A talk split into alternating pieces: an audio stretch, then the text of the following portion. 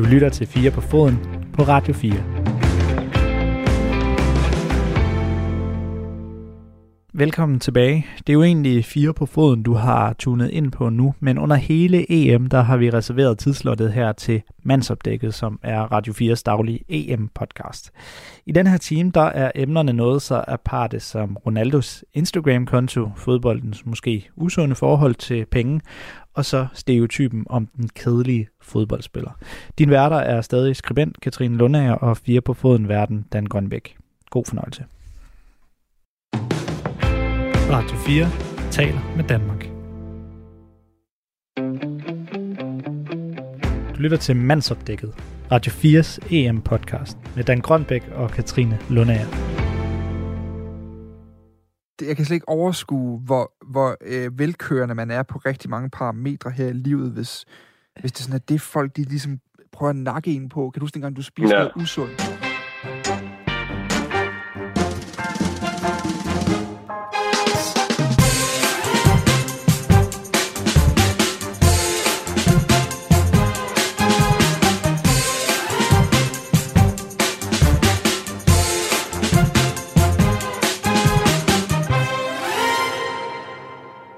Rigtig hjertelig velkommen til Mandsopdækket i dag, hvor vi skal tale om noget, som jeg synes er helt vildt spændende.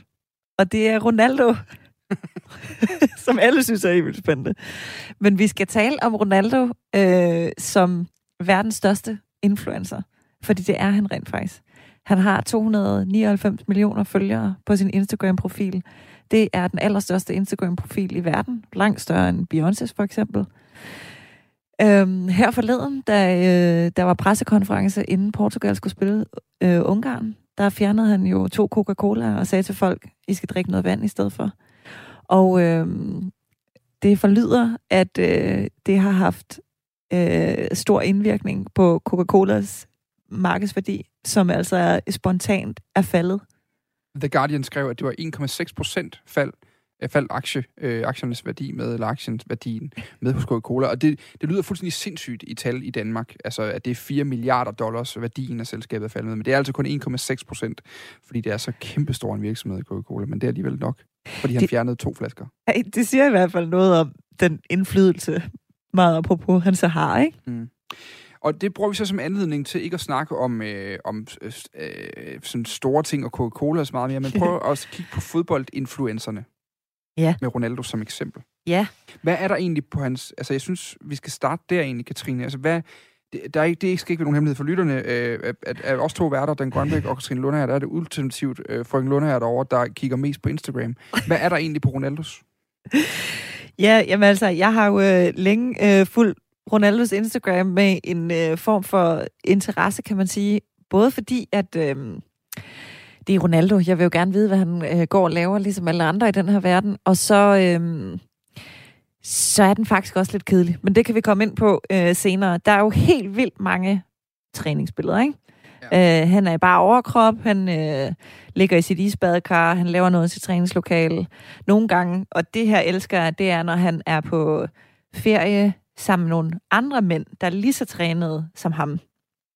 Det er en stor del af hans brand at han går op i sin træning. Ikke? Ja. Og nu er han jo også 36 år, og stadigvæk øh, er en skidegod angriber, så det, det virker jo åbenbart også for ham, ikke? Og det er også på det fodboldmæssige plan, der har han jo gjort, der, der er det jo en lige så stor del af, af Ronaldos øh, personlighed. Ja. Altså hans tilstedeværelse som spiller. Det er jo ligesom altid været fortællingen om Ronaldo, at, at han havde uomtvisteligt også et kæmpe stort talent, men han har forvaltet det ekstremt flot med usandsynlige mængder træning og selvdisciplin, hvor, man, hvor, hvor ligesom den her evige kamp mellem ham og Lionel Messi, der har Messi altid været den sådan unaturligt talentfulde, ja. som kunne drive det igennem på ja. magi, hvor ja. Ronaldo, han har ligesom været en god portion talent, og så sindssygt meget hårdt arbejde. Maskine. Ja. Altså, og det har han virkelig taget på sig, ikke? Eller sådan, øhm, det er jo også det, der er med hele den der vandsag. Han, han tager det der træningsbrand på sig. Ikke? Han er jo sådan en form for helsefanatiker. Nå, men så, øhm, så er der en hel masse partnerskaber, reklamer, han laver selvfølgelig, priser, han har vundet. Og så er der ligesom måske det, der er det mest interessante, og det er jo ligesom de der familiebilleder af både, han har jo fire børn nu, og så har han en kone, som jeg altid synes var meget skægt, at de ligner hinanden helt vildt meget. Altså børnene og konen, fordi det er vel ikke så underligt? ikke så mærke, nej. Nu er hun faktisk kun mor til to af dem, tror jeg. De andre er jo lavet et sted på en klinik, eller sådan noget, ikke? Hans ældste søn i hvert fald. Det ved man jo faktisk ikke helt, nej. hvem der ligesom er mor til dem. Men, men altså, nej, men ham og hans kone øh, har jeg altid tænkt på, men der er nogle par, der bare ligner hinanden rigtig meget, fordi man bliver forelsket i sig selv. Og det har jeg altid tænkt var tilfældet med, øh, med Ronaldo og hans dame. Så hun er også sådan høj, hakket ud i granit, og så ellers øh, mørkrød? Fuldstændig. Jeg tror simpelthen ikke, du finder simpelthen ikke strammere øh, røve end hjemme, hjemme, hos de, hjemme hos de to. Altså. det tror jeg simpelthen ikke. Nå, men det, det, hvad skal man sige, den udfordring, jeg har med Ronaldos Instagram, det er, at øh, det er måske den udfordring, jeg også nogle gange har med Ronaldo, og det er, at jeg simpelthen, jeg synes, han mangler lidt sådan selvivni. Mm. Der er ikke særlig meget humor på den, til forskel fra for eksempel Slatans Instagram, som mm. også er rigtig stor. Ikke? Men mm. det kan være, at vi skal tale med vores gæst om det. Goddag, Morten Krone. Goddag. Faktisk med efternavnet Sejersbøl også. Øh, dag øh, direktør for sport, kultur og underholdning hos øh, jeg ved, konsulenthuset øh, Gilmoden Kies. Ja, det er ja. korrekt. Ja, og jo sådan en, man traditionelt set ringer til. Nu har jeg tidligere været vært på et morgenprogram, og det vil sådan noget, så så vi historien om Ronaldo, der fjerner colaerne, og tænker vi, det skal vi lige fortælle noget om i morgen. Så ringer vi til Morten og siger, mm. Morten, hvorfor gør han dog det? Fordi du har hjulpet ja. selv fodboldspillere med deres Instagram, for eksempel, eller ja. hvad det nu skulle være. Ja. Øh, men derudover så ved du jo sandsynligt meget om fodbold, fordi du øh, udover at have været debattør i en årrække, også øh, har været sportschef på BT blandt andet, og øh, mm. arbejdet meget med fodbold som journalist tidligere. Hvad, øh, jeg vil egentlig godt tænke mig lige at starte med at, at kigge på øh, Ronaldos Instagram sammen med dig. Ja. Det vil jeg også rigtig gerne. Hvad, hvad springer dig i øjnene, øh, altså sådan, som mennesket Morten Krone, når du kigger på den? Er den et spændende? Mm, både og. Altså, det er jo, nu har jeg jo lige snakket om den. Altså, jeg er ikke, sådan, altså, jeg er jo ikke øh, uenig i det, i det, I siger. Altså, det er, jo, øh, det er jo det. Altså, der er en masse træningsbilleder og sådan noget, og så er der lidt i bare overkrop, og så er der noget med børn og familie. Men det, som jeg synes alligevel gør den lidt spændende, det er det her med, at der faktisk er børn og familie.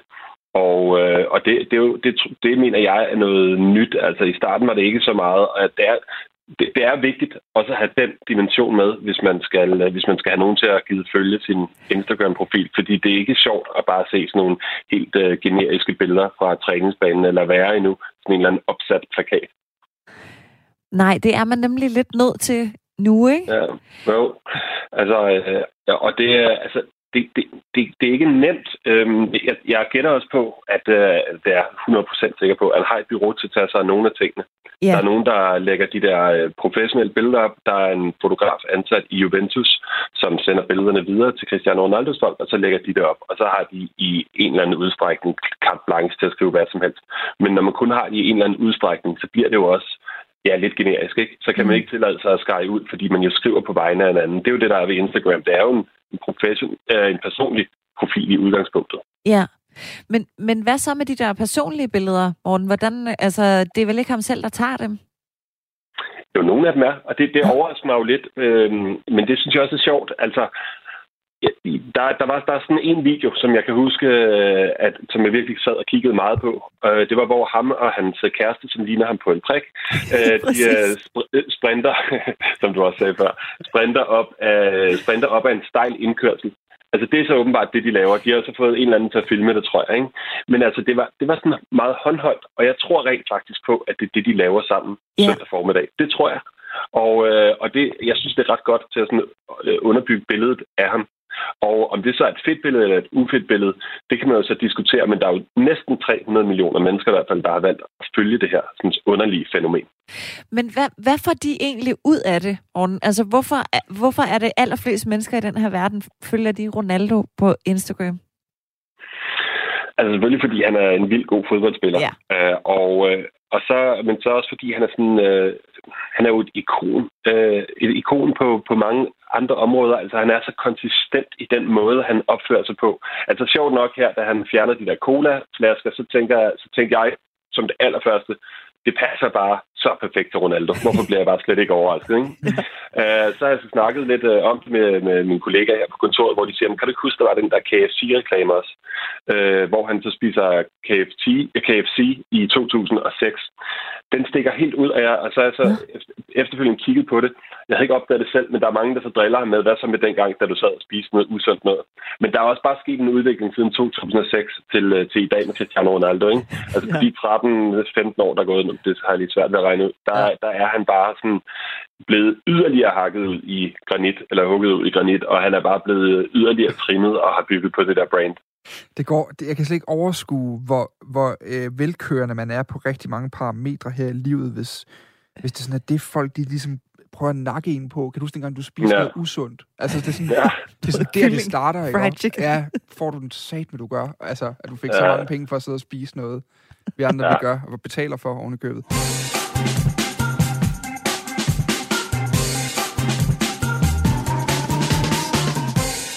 Men, men altså, Morten, altså, du arbejder jo også med, altså med fodboldspillere. Blandt andet øh, mm. Joachim Andersen er jo sådan det ja. bredest fortalte øh, historie om, at du hjælper med noget personlig branding og sådan nogle ting der. Hvad, mm. og medierådgivning. Hvad, altså, hvad fanden får Ronaldo ud af det her? Fordi han er, som du var inde på, han er jo kæmpe ikon for sit fodboldspil allerede, og, og man kan sige, det her med træningen og med hans sådan ret kompromilløse tilgang til, til, øh, ja. til hans liv og hans livsførsel og hans øh, ambitioner og sådan noget. Altså, det har han jo allerede i fodbolden. Det er jo ikke, hvis, hvis, han, hvis det bare er sådan en forlængelse af hans ikon i forvejen, hvad fanden skal det så til for? Jamen altså, han fik jo, mener han satte rekorden, var det sidste år eller et par år siden, øh, som den øh, mest indtjenende sportsperson i verden, da han øh, rundede en milliard, hvad, et eller andet dollars måske i øh, indtjening om året. Ikke? Og det er selvfølgelig ud over, ud over sin løn, så er det jo alle de der sponsorater, der er. Og øh, der er så mange penge i det. Øh, det er også et par år siden, at jeg så, at, hans, øh, at et, et købt, et betalt opslag på Instagram nu kostede 1 million dollars. Altså, det, han får en million dollars for at lægge det op, ikke? og den pris skal sikkert variere, øh, især opad øh, fra nu af fordi 300 millioner følger bare virkelig mange, så der er sindssygt mange penge i det. Og så kan man jo så, så kan man så give sådan om, hvad andre ting kunne være. Der er vel, uh, Katrine, du på Instagram, jeg på Instagram. Mm. Når man lægger et billede op, så synes man, det er noget lige se likes, ikke? Altså, det er jo, man gør det jo også for, for nogens skyld, og især for sin egen ting. Hvor mange likes er der? Øh, så jeg tror, at øh, der for Cristiano Ronaldo selvfølgelig også er, er det i det. Så dels er der branding-delen, hvor man tjener en masse penge på det, og så er der selvfølgelig også den, den, den helt personlige ting, som, øh, ja, som handler om at blive set. Og øh, nu sagde du det der med Cristiano Ronaldos kæreste, der lignede ham på en prik. Altså, ja. og, og grunden til, at du synes, det bare lidt sjovt, det er jo også fordi, du, ligesom jeg, har opfattelsen af, at han er jo nok lidt narcissistisk, så hvem skulle han ellers blive forelsket i en en, der lignede ham selv? Ikke? og, øh, og, og, og derfor så tror jeg bare også, det passer ham super godt at være den, som flest mennesker kigger på på Instagram i verden. Men det synes jeg faktisk er helt vildt sjovt, du siger det i morgen, fordi der tror jeg bare, du ved, der har jeg i hvert fald en tendens til at tænke, jamen det er jo Ronaldo det her. Han, han ja. ved jo for helvede godt, at han er pisse fed, ikke? Og verdens bedste fodboldspiller, og har det der sådan noget nær perfekte liv, som vi alle jo. sammen et eller andet sted drømmer om. Så altså, har han virkelig brug for de likes? Manden ja. står på tær, når der er holdbilleder, for han skal se lige så høj ud som de andre. ja, det har han da brug for. Han skal da stå på tær. Han skal da også have, han skal da også have friseret inden kampen. Ikke? Ja. Øhm, så, så selvfølgelig har han det. Han er et menneske, og, øh, og det er så et sådan, øh, meget øh, kontrolleret menneske, tror jeg, man kan kalde ham. Øh, jeg, jeg, jeg sidder og kigger på en uh, Instagram-profil her nu. Uh, jeg har for en gang skyld taget min telefon op i studiet. Uh, det må man altså ikke. Og uh, på den her Instagram-profil, der er der tydeligvis nogle træningsbilleder. Uh, Hovedpersonen uh, står her i træningstøj ovenikøbet siden af kronprinsen, og en uh, tidligere landsholdsspiller i håndbold, kan jeg se. Der er en del familiebilleder. Der er, uh, han, er også, han er glad for cykel. Uh, Hvem var det, vi snakker om nu? Uh, 355 km i juli uh, under et hashtag, der fandt på farten. Kan du gætte det, Morten? Nå, det var latterligt. Jeg ved ikke, om du kunne høre i baggrunden, jeg spurgte, hvem er det? vi snakker om. Det, det, det kunne jo være mig, jo. Det er nemlig din Instagram-profil, og du, det virker Nå, ja. til, at du kører efter samme opskrift, som Cristiano Ronaldo gør. Altså, du ved, der er lidt træningsbilleder, der er en del med familie, det kan folk godt lide derude, så de kan relatere til det. Øh, så er der noget ja. arbejde, når det går rigtig godt. Øh, der er ja. her, hvor du står ved siden af Joachim Andersen øh, i Lyon, øh, ja. og har videre spillet fodbold med kronprinsen, ser det ud til. Altså, ja, ja er, det, er det en selvstændig pointe, at, mås, at, at vi, vi har måske nogle gange travlt med at gøre de her idrætsudøvers profiler til noget særligt. Altså noget, det kører på sådan en helt anden dimension og med strategi og sådan noget, men i virkeligheden, så er det vel de samme parametre, den spiller på som din egen? Ja, Udover det, selvfølgelig altså, alle reklamerne, ikke? Også, der ikke er så mange af på din, hvad jeg lige kan se, men der er du jo også uafhængig, kan man sige. Ja, men det, men det er jo rigtigt, det du siger. Altså, men det er jo fordi, at det er sådan, Cristiano Ronaldo øh, spiller med på mediet. Altså, mediet, øh, mediet Instagram, det er fordi, man, øh, det, det, der følger man det, fordi man gerne vil se, hvad der sker i nogens liv, og vi er alle sammen godt øh, klar over, at det er de bedste billeder, typisk, der bliver lagt op. Ja. Men alligevel, øh, vi gør det selv, og vi kigger på det selv, fordi det er spændende at snage en lille bit smule. Altså hvis nu, at jeg har, ikke, jeg har faktisk ikke undersøgt, om Cristiano Ronaldo havde en uh, LinkedIn-profil, men hvis han har det, så er det helt klart noget andet, der ligger på den. Ikke? Så er det uh, henvendelser omkring uh, advertising og sponsorsamarbejder og den slags. Så det er jo fordi, at Cristiano Ronaldo, han, uh, han spiller med på de, uh, på de regler, spilleregler, der er for Instagram. Og det var også derfor, jeg egentlig startede med at sige, hvis, hvis der slet ikke var noget af hans familie, hvis der slet ikke var noget håndholdt, så bliver det simpelthen for fladt og for ja. generisk. Øh, der, er, der, er jo et eksempler, der er jo eksempler på dem, som reklamerer for en øh, deres nye fodboldstøvle, og så holder de et billede af den her nye Nike-støvle, som de har fået i hånden, lægger et billede op, og så er det det. Men de allerbedste, det er jo dem, hvor at, øh, de sidder og spiser, og så kommer der lige pludselig en Nike-støvle flyvende gennem lokalet, som han griber med foden og sparker sin mad ind i munden på sig selv med. Eller et eller andet, du ved, hvor man gør noget lidt yeah. noget særligt ud af det, ikke? Ja. Og, øh, men for at der skal være, for at der skal være, skal man sige, hele tiden flow, og nogen gider klikke ind på din profil, ikke unfollow dig, men liker hver gang, sådan, så du kommer højt op i algoritmen, og hver gang er præsent, når man, øh, når man går ind på Instagram, så er der bare nødt til at være, øh, så er der bare nødt til at være noget andet også, end noget af alt det, som øh, går behind the scenes. Hvor meget betyder din Instagram for dig, Katrine? Altså egentlig, fordi, fordi jeg, altså, jeg har jo min, jeg har ikke noget på min. Altså jeg bruger den jo kun til, til arbejde og research og sådan lidt tilfældig snæveri en gang imellem, ikke? Men, øh, så jeg følger en del fodboldspillere, men har ikke selv noget på den. Simpelthen fordi jeg, jeg ikke aner, hvad jeg skal proppe på den. Men, men du har jo faktisk, altså du bruger jo din. Ja, Altså, jeg vil faktisk sige det sådan, altså, jeg, jeg har jo en meget lille, sådan rimelig privat øh, Instagram. I, ikke sådan, at øh, folk ikke må, må følge den, men jeg tror altså kun, der måske er en 300 følger eller sådan noget. Der. Jamen, det der er flot, det skal du ikke være ked af. Tak, Nå, nej, tak skal, tak skal du have. Nå, så Men hvad hedder det? Jeg synes faktisk, Instagram er et enormt hyggeligt medie. Altså, jeg tror, jeg som alle har, øh, især i løbet af en arbejdsdag, hvor jeg jo er freelance journalist, så jeg sidder jo meget derhjemme, skal man fame pas på med det som en, øhm, en tidsrøver, ikke? Mm. Øhm, I forhold til at sidde og kigge øh, Ronaldos profil og så videre igennem. Men øhm, hvad hedder det? Øhm, jeg har det forhold til Instagram i forhold til min egen, at jeg egentlig øh, synes, at jeg, jeg gad egentlig godt at opdatere noget mere, men jeg gør det udelukkende kun, når jeg lige har lyst til det, og det er altså ikke så tit. Jeg tror faktisk, at øh, jeg har meget sådan øh, folk, der bare Ja, det ved jeg ikke, hvordan du bruger din, Morten. Nu har jeg jo ikke været inde og se den. Men sådan det der med, at man kan være mere umiddelbar med det, end jeg egentlig er. Jeg tror, jeg er sådan for yeah. kontrolleret omkring, hvad jeg lige skal skrive, og åh, hvad nu, nej, nej. og hvad... Altså, og det er derfor, jeg ikke gør det særlig meget, simpelthen. Fordi jeg sådan, åh, jeg ja. overgår det ikke lige nu. Men jeg ved ikke, hvordan du har det. Fuldkommen det samme. Altså, jeg kan faktisk huske, at øh, jeg her i starten af det nye år bestemte mig for, at i år tror jeg, jeg vil prøve at lægge et billede op hver dag. Det kunne være sjovt, og ja. så øh, se tilbage på, hvordan det var sket, og, og så kunne jeg også gøre det til en naturlig ting, fordi i dag var der ingen flotte billeder, så lægger jeg lige noget op af noget andet. Og jeg ved ikke helt hvorfor, men det gik i hvert fald sindssygt dårligt. Altså, man kan jo på et skærmbillede, der kan man jo se alle mine opslag. Altså, det, fordi det, er sådan, det bliver unaturligt for mig. Men det, der, det, der det lækre lige nu, synes jeg, det er den der story, hvor det forsvinder efter 24 timer. Der kan man lægge alle mulige ting op, der ikke behøver at være så kontrolleret. Radio 4 taler med Danmark. Du lytter til Mandsopdækket, Radio 4's EM-podcast med Dan Grønbæk og Katrine Lundager. Altså, det er, det er jo en, en kæmpe game changer i ens liv, fordi du går fra at være, være altså vi, især når du kommer fra Danmark, så er det rimelig anonym tilværelse. Øh, selv hvis du altså selv hvis du spiller i FCK, så er det jo ikke fuldstændig vanvittigt, men, men det er det, når du, øh, når du kommer til Liverpool.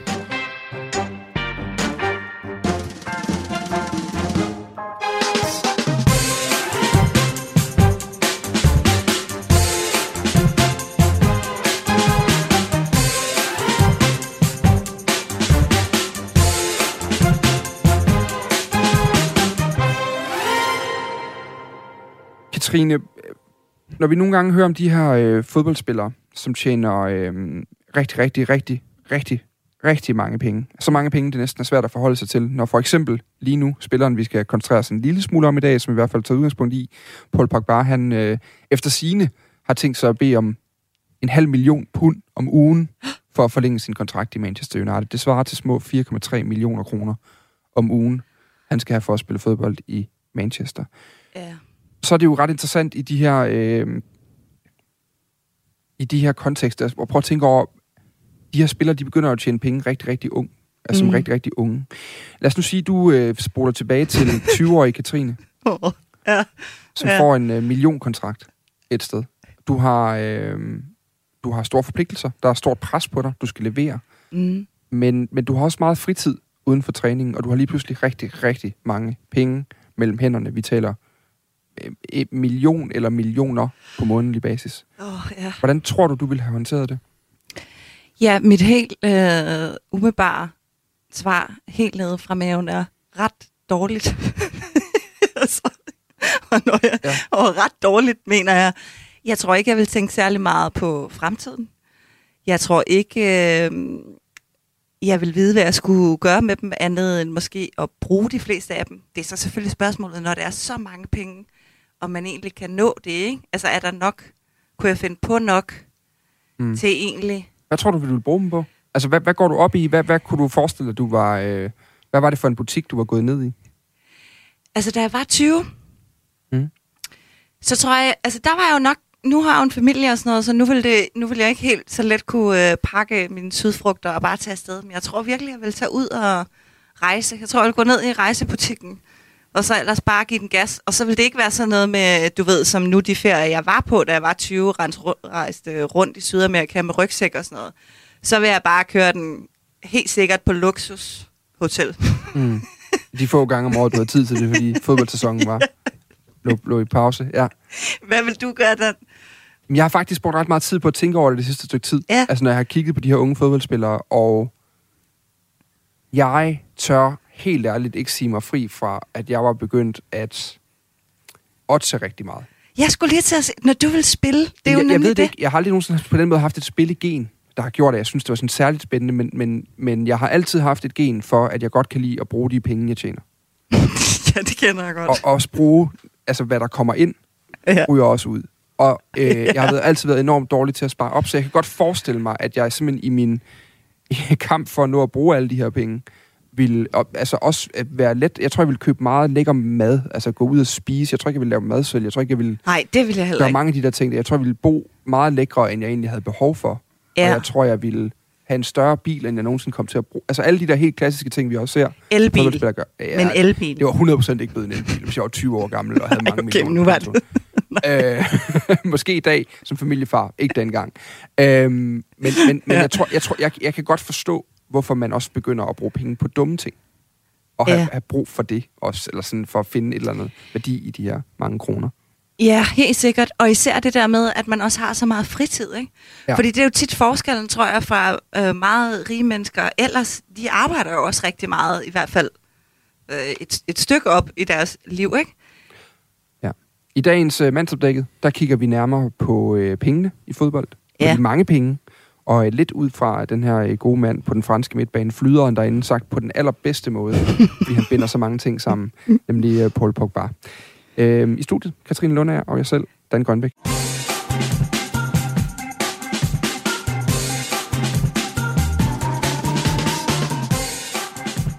Men Dan, lad mig lige starte med at spørge dig. Ja. Fordi det sad jeg nemlig og tænkte over, da jeg ligesom øh, skulle tune ind på det her emne. Det er jo ligesom noget, vi begyndte at sige. Det er også noget, jeg selv øh, slynger gerne ud. Den der idé om, at penge øh, har ødelagt fodbold, ikke? Ja. Øh, siden man selv ligesom var barn, så er det bare, er verden ligesom gået at lave, og det er primært øh, pengenes skyld. Og sådan er det også i fodbold. Hvad mener vi egentlig, når vi siger det? Altså, hvad er det, øh, pengene har ødelagt i fodbold? Hvordan ser du det? Øhm, jeg, øh, puh, jeg tror, der er to ting i det. Jeg tror til dels, så er der den helt åbenlyse ting, at der i nogle lande er begyndt at være en tendens til, at ganske almindelige mennesker ikke har råd til at gå ind og se deres hold spille. Det tror jeg er den måde, man oftest mærker det på. Hmm. Og det handler jo sidst ende om, at, at øh, nogen tjener flere og flere penge i fodboldverdenen, og med nogen mener jeg ofte spillerne, Det vil sige, at der skal bruge flere, bruges flere og flere penge på spillerlønninger, og derved så skal klubberne også tjene flere og flere penge, og dem skal de jo hente et eller andet sted. Og hvis ikke man kan hente dem på tv-aftaler, på sponsorater, så er man nødt til at hente dem på slutbrugerne, der jo ligesom er os som fodboldfans. Mm. Så, så, så det, det tror jeg er den ene ting. Den anden ting er jo så den der, jeg synes er øh, interessant, men som vi også har snakket rigtig meget om i alle mulige andre formater i mange år nu, som er, kan der blive for stor forskel på, hvad de her mennesker på banen tjener, og hvad ham lige over på den anden side af banden tjener. Altså, er der noget ulighedssnak i det her også? Mm. Men den er på en eller anden måde enormt øh, overdækket, nærmest, den vinkel på det, øh, synes jeg. Øh, der bliver talt rigtig meget om det, og den er svær nogensinde at komme helt til bunds i. Mm. Øh, Ja. så, så den synes jeg måske er, er, er, den, er det mindre. Men jeg tror, det er de to ting, der gør sig gældende sådan på, et, på et makroperspektiv øh, i forhold til pengene. Ja, og, og en del af det er vel så også, at det, der øh, er sket, er, at der ligesom er kommet rigtig mange penge ind udefra, som ikke øh, er en del af det der, hvad skal man sige, industrielle økosystem, som fodbolden ellers mm. har haft, ikke? Det er i hvert Altså- fald blevet en del af, af det økosystem, kan man Ja, sige. altså sådan øh, oliebaroner og sådan noget, som har smidt, hvad skal man sige, urealistisk mange penge ind i klubber. Mm. Og det er vel det, der også, så vidt jeg kan se, har været med til at gøre, at fodboldspillere nu så er blevet så rige, som de er, ikke? Eller hvad? Ja, det, er jo- ja, det er jo nok i hvert fald, det er, igen, det er nok sådan en høn eller ikke diskussion. Mm. Fordi kommer de her oliebaroner, fordi, altså var det dem, der startede det, eller, eller var de svaret på det finansieringsbehov, der var i fodboldverdenen? Fordi man simpelthen ikke kunne finde flere penge andre steder. Mm. Altså at man så begyndte at sælge til øh, golfstater og til Abramovic og til har. Fordi Ja. de, ligesom, de, de havde bundløse lommer, og, og de kunne finansiere uden at... Altså du ved, det løste nogle udfordringer i den daglige drift af en fodboldklub, som, som for mange klubber i mange år har været en underskudsforretning at drive på topniveau. Øh, det bedste eksempel er jo Barcelona, kan man sige nu, ikke? Hvor, hvor de står jo i akut i nu. De kunne sgu godt bruge en Abramovic i øjeblikket, der lige fyldte kassen op øh, efter, efter de store økonomiske problemer, der er.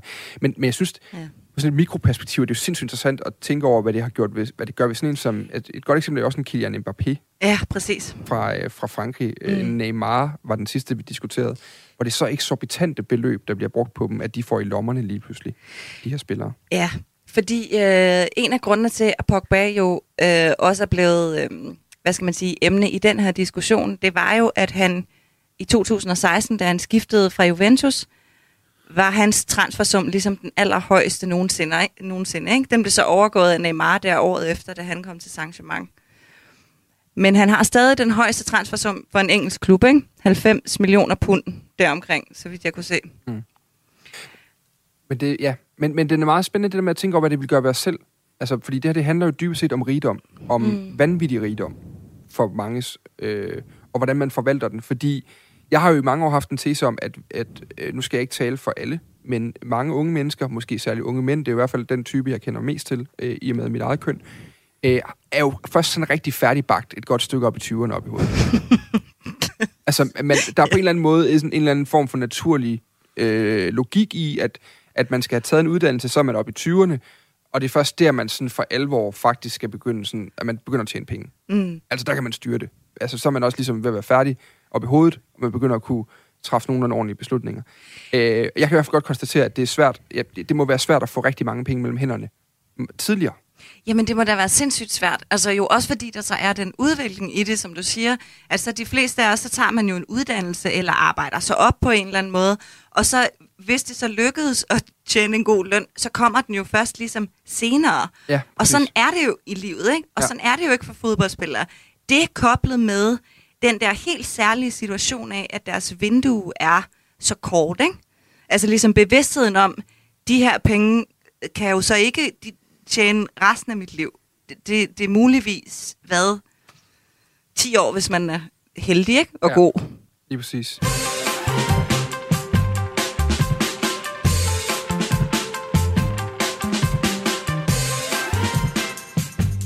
Pænt goddag, Michael Stensgaard. Goddag. Du er øh, spilleragent og øh, tidligere professionel fodboldspiller selv også. Ja. Øh, og hvis man lige hurtigt sådan googler dig, da du var målmand, blev solgt til øh, Liverpool fra Hvidovre i 92, så vidt jeg husker. 94. I 94? Ja. Hvordan er... Hvordan, hvordan, gjorde du, altså, hvordan var det at skifte fra Hvidovre, og jeg går ud fra en relativt almindelig tilværelse, til Liverpool og en økonomisk anderledes tilværelse?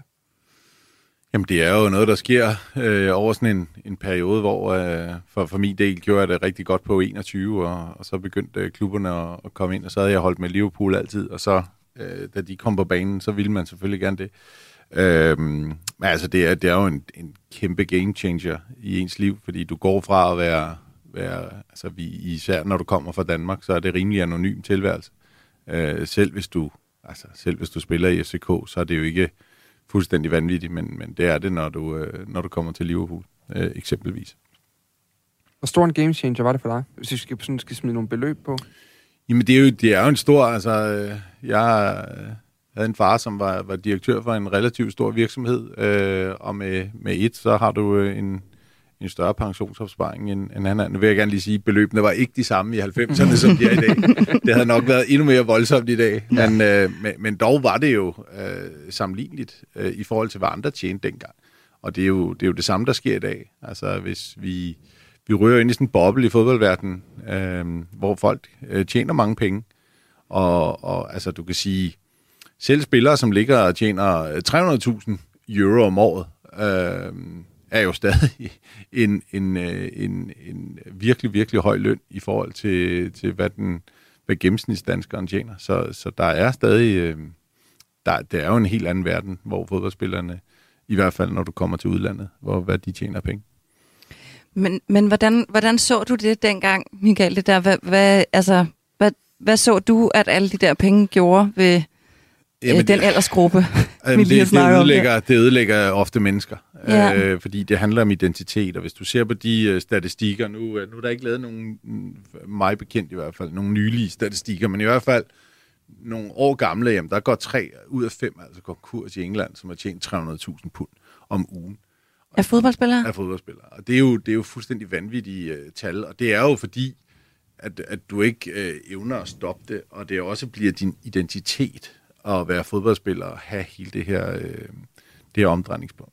Så, så det er jo noget, som det var noget, som jeg i hvert fald øh, så, men jeg er nok også lidt anderledes end den typiske fodboldspiller. Øh, fordi jeg, jeg opdagede det. Altså, øh, jeg har sådan nogle øh, skældsættende begivenheder hvor, øh, i mit liv, hvor man ligesom kan se, og den første var på vej til kamp, hvor min, øh, min mors årsløn lå i, i, øh, i kortpuljen. Ikke? Øh, prøv, prøv lige at forklare den situation. Altså, jamen, jamen, vi sidder, der bliver spillet kort. Nu har jeg aldrig været den store kortspiller, så jeg sad egentlig bare og kiggede. Øh, du var i Liverpool på det tidspunkt? Det var i Liverpool, ja. Og så, så er der jo, ligger der jo lige pludselig øh, min, min mors årsløn øh, på, på bordet. Ikke? Øh, og det er der, hvor man sådan... Hvis, ja, jeg er i hvert fald opdraget til lige at reflektere over sådan nogle ting. Og, øh, og sagde, det her, det er jo, det er jo forkert. Altså, det er samme, altså, øh, så der mangler lige lidt respekt, og i øvrigt, hvis du tager alle de penge, selvom du har råd til det, hvordan er fokusen så? Og det blev faktisk ændret til, at man ikke må spille for, for, på, på vej til kampe for, for de beløb. Men, øhm. men du er jo, hvis jeg lige husker ret, så er du, øh, du er født i 79, noget september. 4, 74. 74 selvfølgelig, ja. ja. det er også det, jeg tænker på. Så du har været 19 på det her tidspunkt. Ja. Da du blev solgt der i juli måned, ja. altså i, i 94. Ja. Altså, 19-årig mig der kan man jo også godt blive revet med. Ja. Yeah. Altså, og, og hvis der lige pludselig, altså hvis, hvis det er ligesom, altså du ved, folk havde penge nok i den der bus. Jamen, jeg, jamen, jeg skal da heller ikke sige, at uh, der ikke er et par situationer, hvor, hvor jeg er blevet revet med. Uh, men jeg, jeg prøvede ligesom at holde en afstand til det, uh, fordi det, det blev hurtigt sådan en, en boble. Og, og det kan også godt være, det er fordi, det kom så drastisk, at jeg kom fra videre og så hoppede direkte pladask ned i det, hvor det næsten sådan kunne være lidt småskræmmende, hvor man siger, at det her, det er altså ikke det er altså ikke den, øh, jeg er. Øh, var det sket sådan, at man havde tjent lidt mere, lidt mere, lidt mere, så er det jo en boble, og det kan vi jo også se, og vi gør jo meget af i vores agentfirma, rent faktisk at åbne øjnene for spillerne og sige, det her er altså ikke normalt.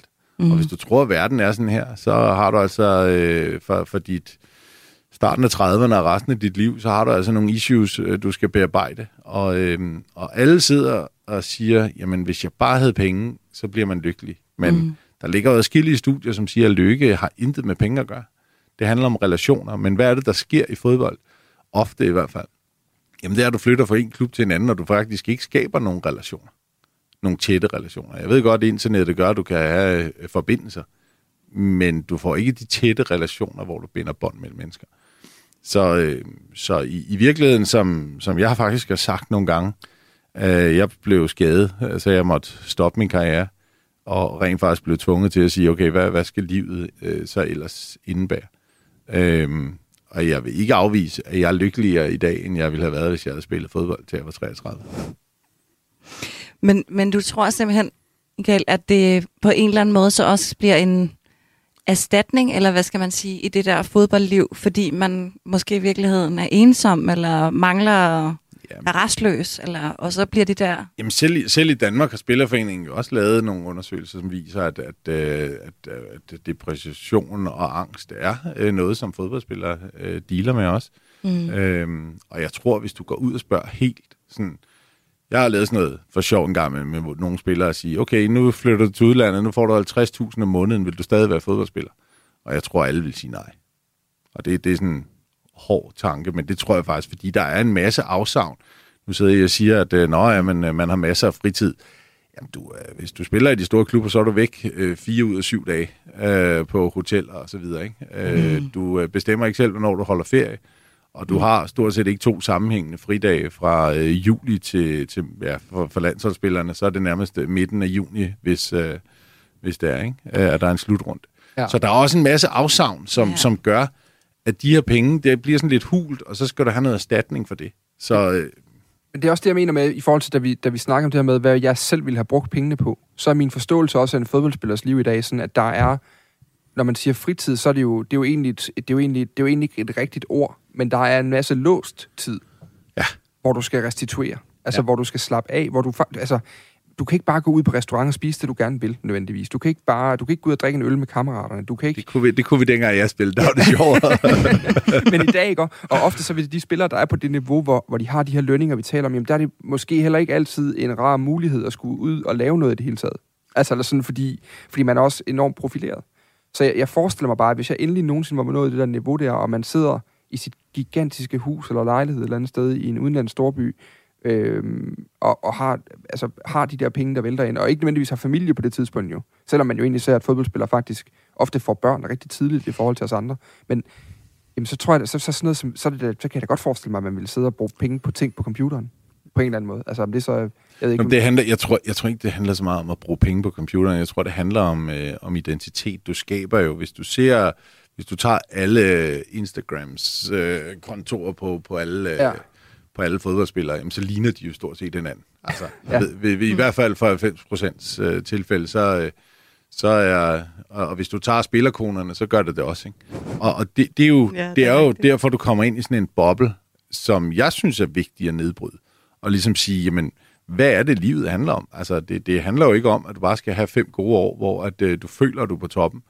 Øh, fordi det handler om, at du, du også skal have noget at stå op til en dag, du er færdig. Og, øh, og jeg kan sige, at det går saksus med stærkt for de spillere der. Altså, du kan, det er kun de aller, aller største navne, der egentlig bliver husket. Alle vi andre, vi bliver jo øh, hurtigt glemt. Så kan det godt være, at det bliver taget op i et eller andet radioprogram, men, men det er jo lynhurtigt, så bare nogle nye, der spiller. Øh, og, og den identitet, hvis du, hvis du tror, du er vigtig, og hvis du tror, du er på et andet niveau, jamen så, øh, så, så og, det sammenkoblet med, jamen så tror du, du skal kompensere. Det er derfor, jeg tror, at tre ud af fem engelske fodboldspillere for eksempel har gået konkurs. Det er jo fordi, du prøver at kompensere for noget, som du mangler. Mm. Øhm, og det er jo en udfordring. Radio 4 taler med Danmark. Du lytter til Mandsopdækket, Radio 4's EM-podcast med Dan Grønbæk og Katrine Lundager. Måske er problemet netop, at vi faktisk hylder sådan nogle karaktertræk. Også ude i den store verden. Altså, vi hylder det at være ekstrovert meget mere end at være introvert. Mm. Vi hylder store armbevægelser og sådan, øhm, kan vi ikke godt lide folk, der ligesom fører sig frem i det hele taget, eller hvad? Apropos Don, apropos Donald Trump.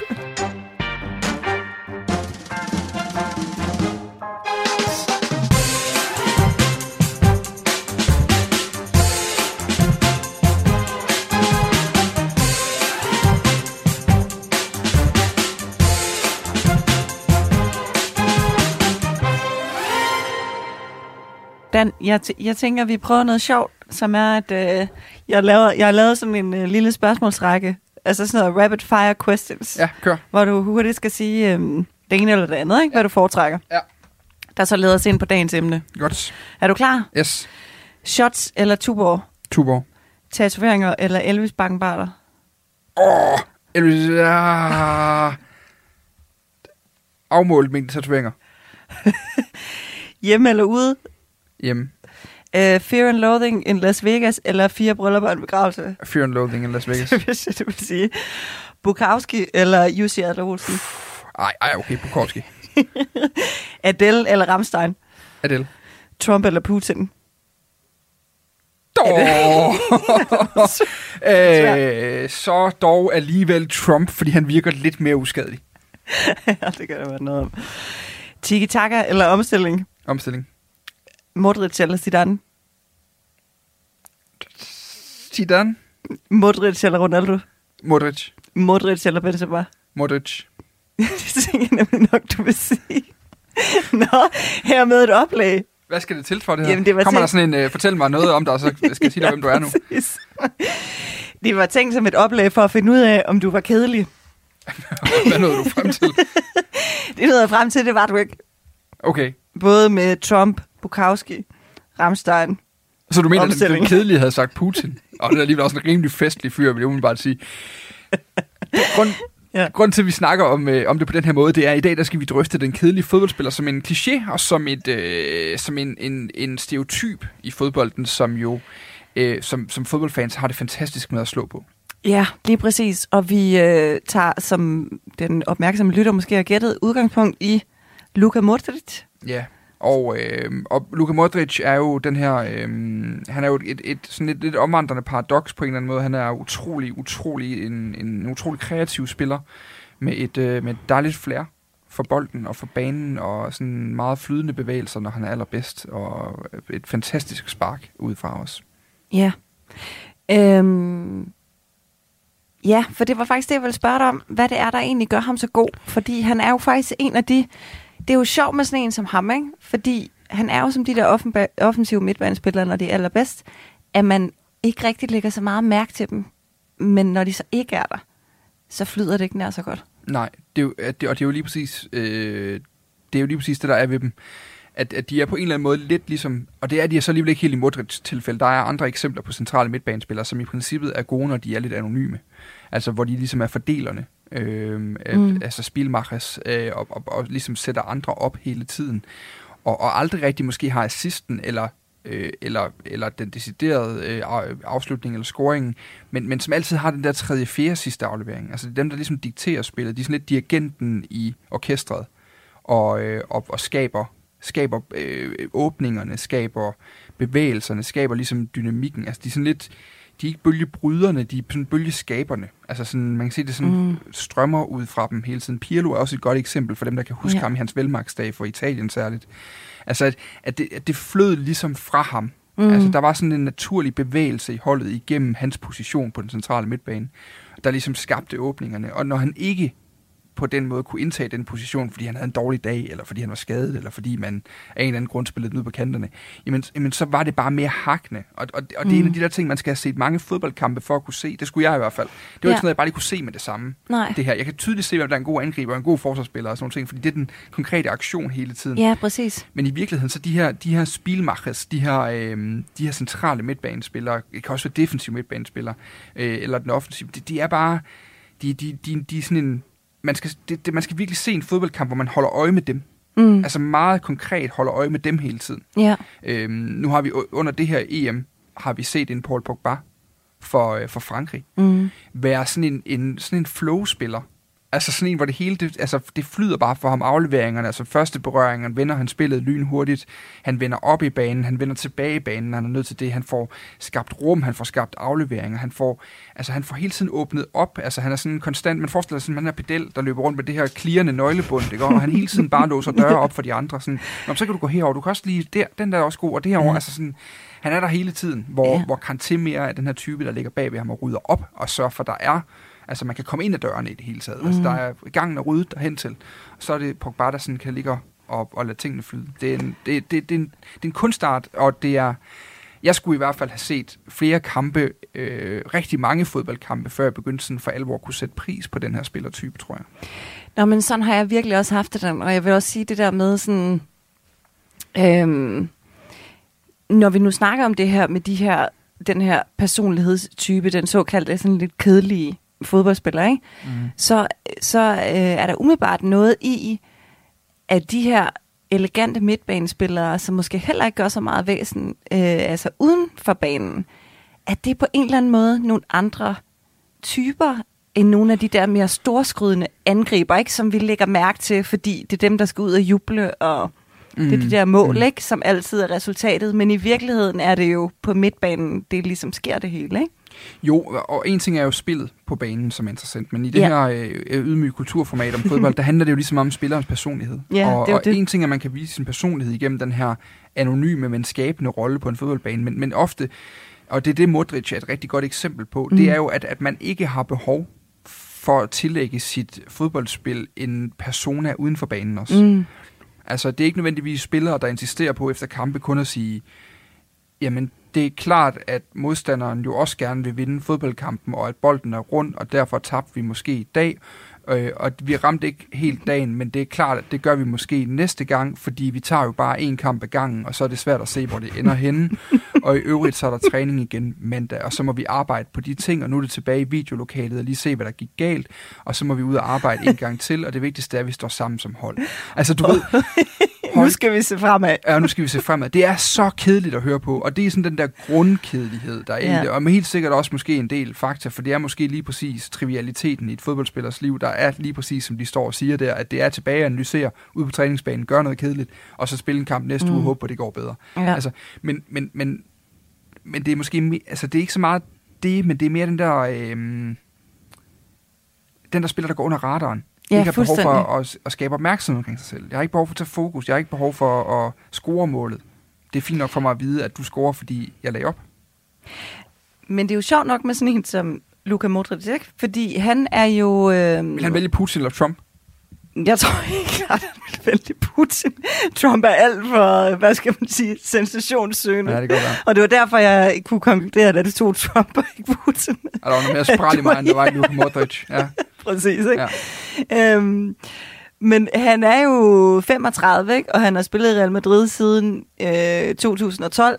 Han øh, vandt, øh, hvad hedder det, Ballon d'Or 2018, øh, som den første spiller, der ligesom vippede Messi og Ronaldo. Det havde kørt mellem dem i 10 år, ikke? Mm. Så man kan sige, han har jo været i spotlightet helt vildt længe. Han mm. har spillet over 130 landskampe for Kroatien og anfører nu og sådan noget. Ikke? Mm. Han har en rigtig interessant historie øh, kommer derfor, at er vokset op i sådan en krigshavet Bosnien og været flygtningelejr og sådan noget. Ikke? Så hvad skal man sige, han har både en interessant livshistorie, han har været i det her fodbold på den her kæmpe, store, glitrende fodboldscene lang tid, ikke? Ja, ja. Og man ved overhovedet ikke, hvem han er. Men har man behov for det? Altså, det er jo det, der er det, det gode spørgsmål her, fordi hvad er en kedelig fodboldspiller egentlig? Fordi du, jo, du, jo, øh, du kan jo godt lide en, en spiller som Zlatan Ibrahimovic. Det er måske et af de steder, vi adskiller os mest i vores fodboldkærlighed og fodboldforståelse i det hele taget. At jeg synes jo, at Zlatan Ibrahimovic er noget af det mest irriterende, der har ramt fodboldverdenen nogensinde. Jeg synes simpelthen, han er all talk. Altså, han er en dygtig fodboldspiller, men han er simpelthen også bare fuld af lort på så mange måder. Altså, og, og det irriterer mig, altså, at det skal... Fordi det er på en eller anden ja. måde også øh, sådan en, en reality-skabelse af det her fodbold. Altså, hvor, hvor, hvorfor skal det trækkes derud? Altså, vi, vi kan godt lure Altså, sådan, der er sådan noget show it, don't tell it over det. Altså, den der åndssvage persona, han har behov for at bygge op, den der, øh, se mig, jeg er en løve, der jeg, jeg taber aldrig, og altså, kan kun vinde, og ej, men ja, simpelthen, det er til at brække sig over nogle gange. Altså, jeg ved godt, det er det, der driver den der kampløst og, og vindermentalitet, ja. men det er simpelthen så ringe, når det kommer på papir, det er. Ja, men altså, prøv at høre den. Det er ikke, fordi jeg ikke godt kan følge dig, og det er jo ligesom, det er jo en form for persona eller et brand, inden for fodbold, det der, som Zlatan så måske har taget til sådan next uh, Zlatan-level med mm. det der, ikke? Men den der sådan lidt... Øh, for nu at sige det på en meget dansk måde, her, kom, her kommer jeg. Ja, ja det, her kommer jeg. Nu skal I bare se. ja, lige præcis. Ikke? Altså det, jeg så synes, der gør hele forskellen for mig i forhold til Zlatan, og hvad vi ellers kan se på fodboldscenen, måske er andre typer, det er Zlatan, han er faktisk rigtig god til at spille fodbold. Han er snart 40. Mm. Han, altså, du ved, han spiller stadigvæk på topplan. Han, jeg synes nemlig, det er det, at han ikke er all talk. Ja. Han er meget talk. Han er meget talk. Altså, det, det er altså, han også. Cirka, det, det, det, gør ham ikke til en dårligere fodboldspiller, men det gør ham til en mere irriterende fodboldspiller. Ja, altså der er helt klart også noget i, tror jeg. Jeg tror, øh, han er jo, render jo nok rundt i virkeligheden og dødsens rad. Fordi ligegyldigt hvad, så skal han jo snart på pension. Og jeg tror simpelthen, han er så bange for at forsvinde. Fordi hvad fanden skal han gøre? Altså nu, hvis han ikke har, hvis han ikke er Zlatan på den scene. Du mener ikke, du ser ham som revisor, for eksempel? det skal det godt være. noget, han kan fikse noget Panama-aftaler for ja, nogle af sine venner, ikke?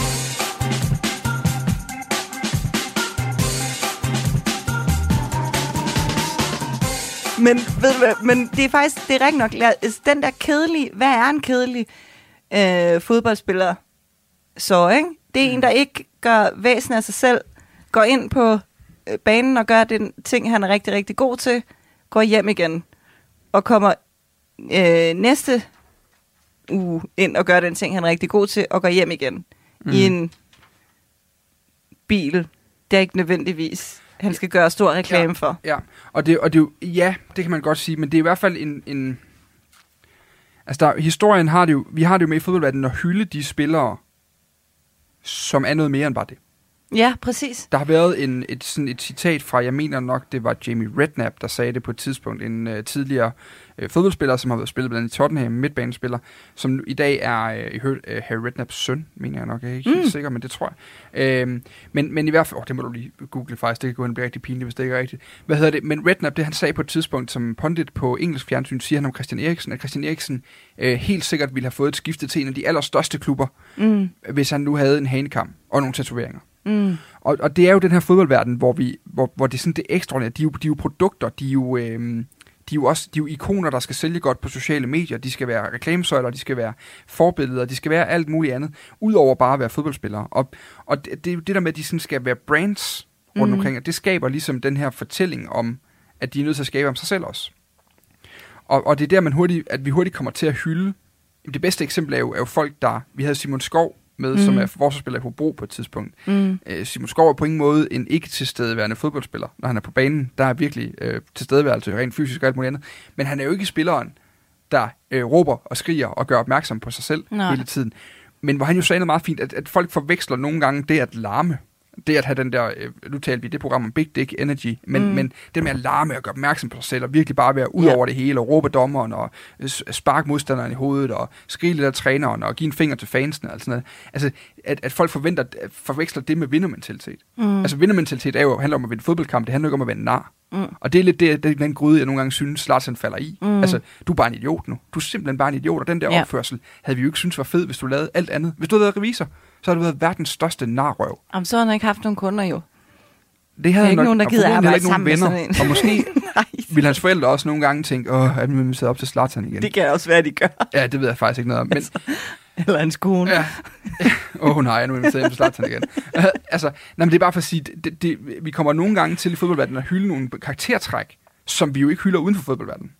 Men det ved jeg faktisk ikke helt, Dan, fordi synes du ikke, at vi faktisk måske er problemet netop, at vi faktisk hylder sådan nogle karaktertræk. Også ude i den store verden. Altså, vi hylder det at være ekstrovert meget mere end at være introvert. Mm. Vi hylder store armbevægelser og sådan, øhm, kan vi ikke godt lide folk, der ligesom fører sig frem i det hele taget, eller hvad? Apropos Donald, apropos Donald Trump. Det bliver spændende at se, om vi kan komme igennem en hel, øh, en hel øh, udsendelse dag, uden at nævne J-ordet, ikke? Altså uden at komme til at snakke om, øh, om, om lige præcis øh, det, som vi altid skyder skylden på. øh, der er dårligt, man skal bare have lov til det store og alting andet. Det tror jeg, vi skal prøve. Det skal være et skisme, det skal ja. vi ikke snakke om i dag. Men, men, men jamen, gør vi det? Altså, fordi det er jo den her... Det, man, man har måske lidt det samme i sådan den der iværksætterkultur. Mm. Ja. Altså det der storskrydende menneske. Ja, præcis, ikke? Øh, og, og det, det er jo bare ikke... Jeg synes bare ikke nødvendigvis, det er så charmerende. Nej. Og det er ikke så... Altså, jeg synes bare, dem, der står mest legendarisk som fodboldspillere, mm. en Michael Laudrup. Ja.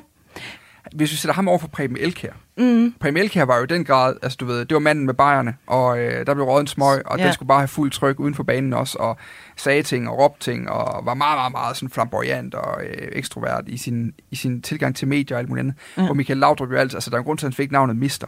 Altså det var, der var lidt sådan en eller anden form for royal forhold omkring ham, ikke også? Selvom han var åben og gerne ville sige ting, og i dag er også en af de eksperter i Danmark, der også godt tør kritisere. Altså også tør hugge til, når det skal til mod de her tophold og så videre. Ja. Øhm, jamen, jamen, der, er jo bare, der er jo bare stadig en eller anden sådan coolness over det. Øh, og, og måske er det også lidt sådan noget selvtillidsagtigt noget, eller noget, altså sådan, øh, jeg har ikke behov for det. Mm.